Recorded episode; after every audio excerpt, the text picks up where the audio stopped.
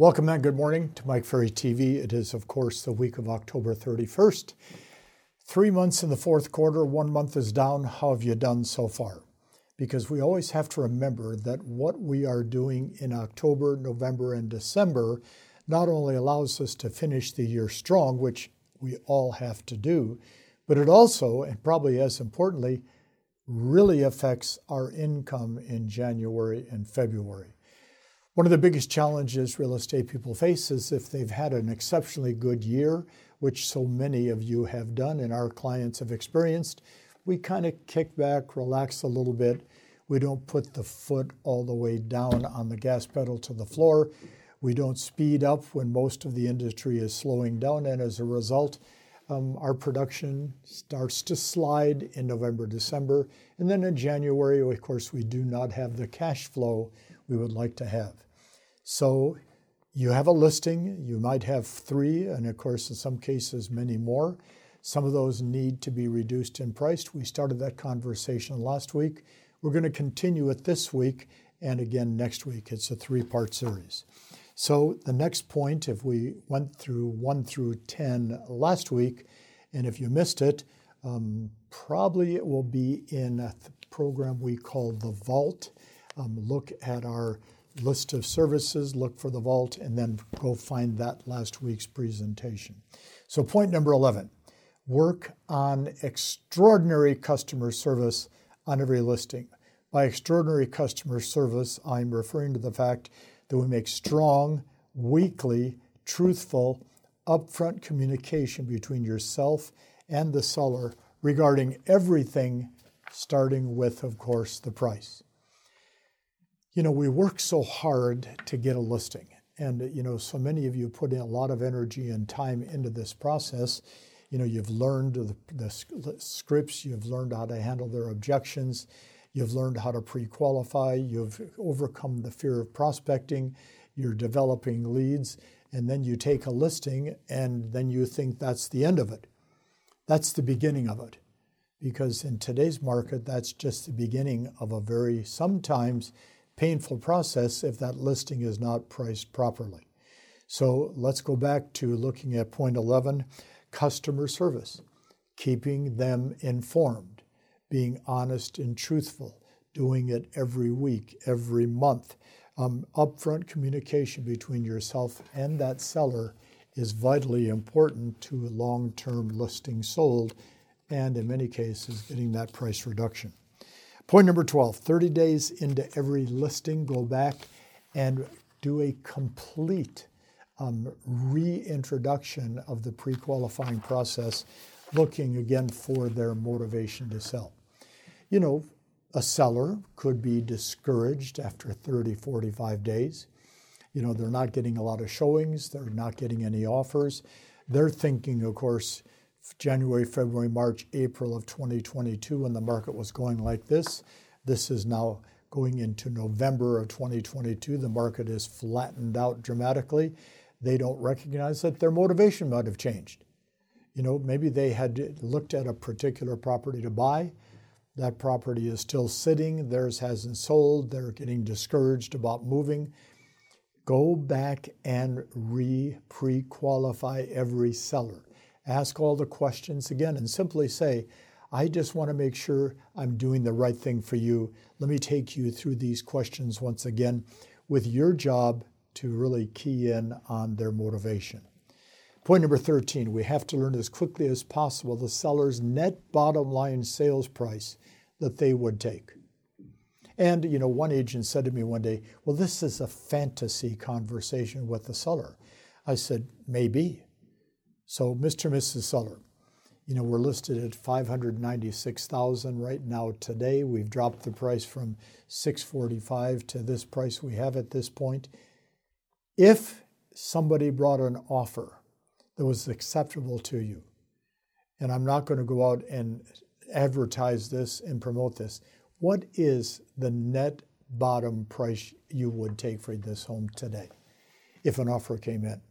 So let's say they say to you, well, we would take 575. That's better than 595. So now at least we know that when an offer does come in and it comes in at, say, 550, we know where we are in terms of a net bottom line price. The net bottom line price is really the most important price to a seller because that reflects what they're going to receive when the property actually closes. Point number 14 if your property's been shown to a motivated buyer more than once, consider having your sellers, and this is controversial per Mike Ferry because I've been blasted for years on this point. Consider having your sellers write an offer to the potential buyer. So reverse the process. We take a listing, it goes in MLS, we do our marketing, it's shown a couple times, we would hope that a buyer makes an offer.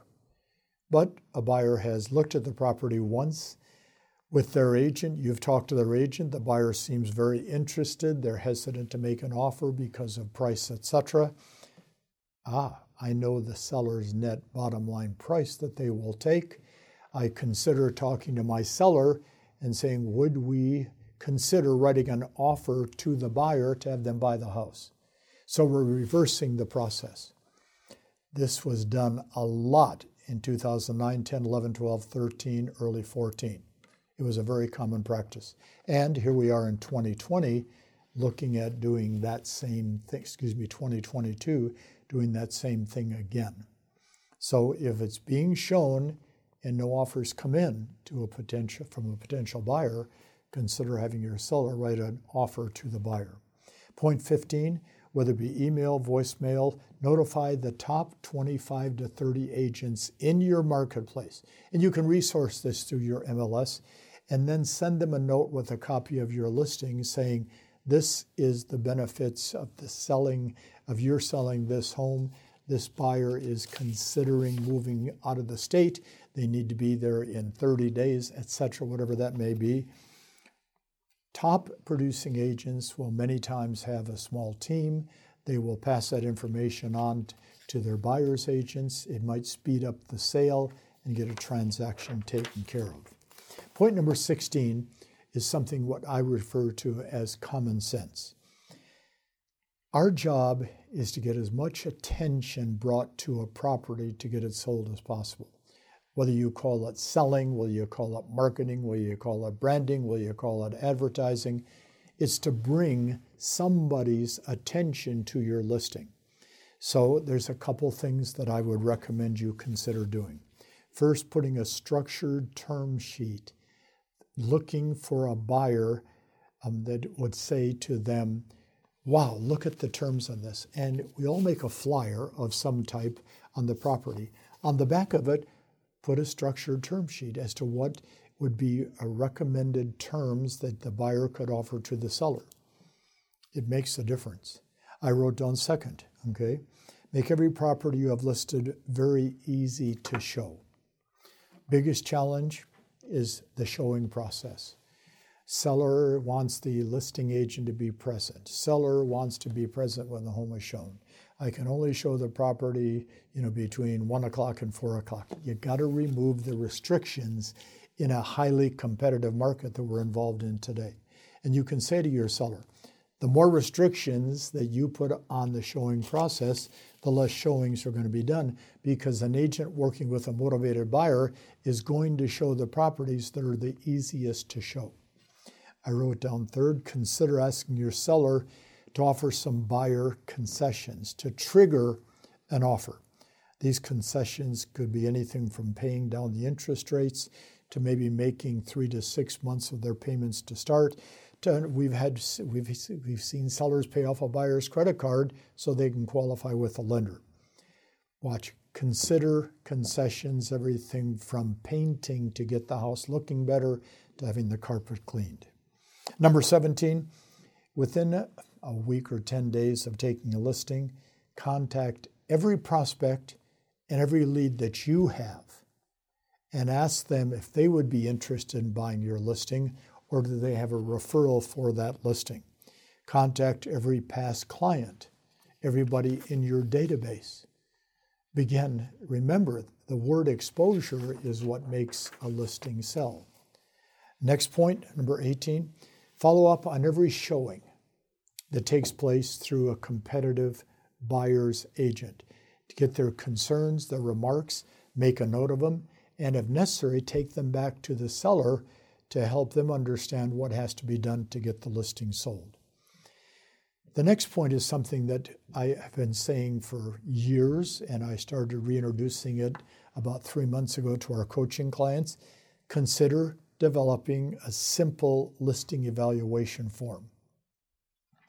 Okay, you have two listings. Write down the name, the address of the property. Write down on a scale from 1 to 10 the seller's motivation. If it's a 3, we have a problem. If it's an 8, we have a much better opportunity. On a scale from 1 to 10, write down the condition of the home. Then write down the price versus what price you think it should be listed for. And then rate the showing process on a scale from 1 to 10. Is it easy to show, hard to show? And then take the evaluation and sit down with your seller and say, This is what I'm seeing, and this is what I'm evaluating. How much is it getting in the way? And then the last point, which I have said for many years, and we've been through so many of these markets in the time that I've been in real estate. I've been doing this now for 47 and a half years and uh, been in real estate since I was 18 and I'm 77, so what is that? 58, I don't know, 59 years I've been in real estate. Consider to get your listing sold, getting a conventional appraisal done on the property that the seller would pay for. Do it on any listing that has been sitting for a while because that appraisal many times will come in at a totally different price than what they want. And that could be the conflict in keeping from getting it sold, and it could be the key point in getting them to understand what has to be done. Okay, it is the first part of November.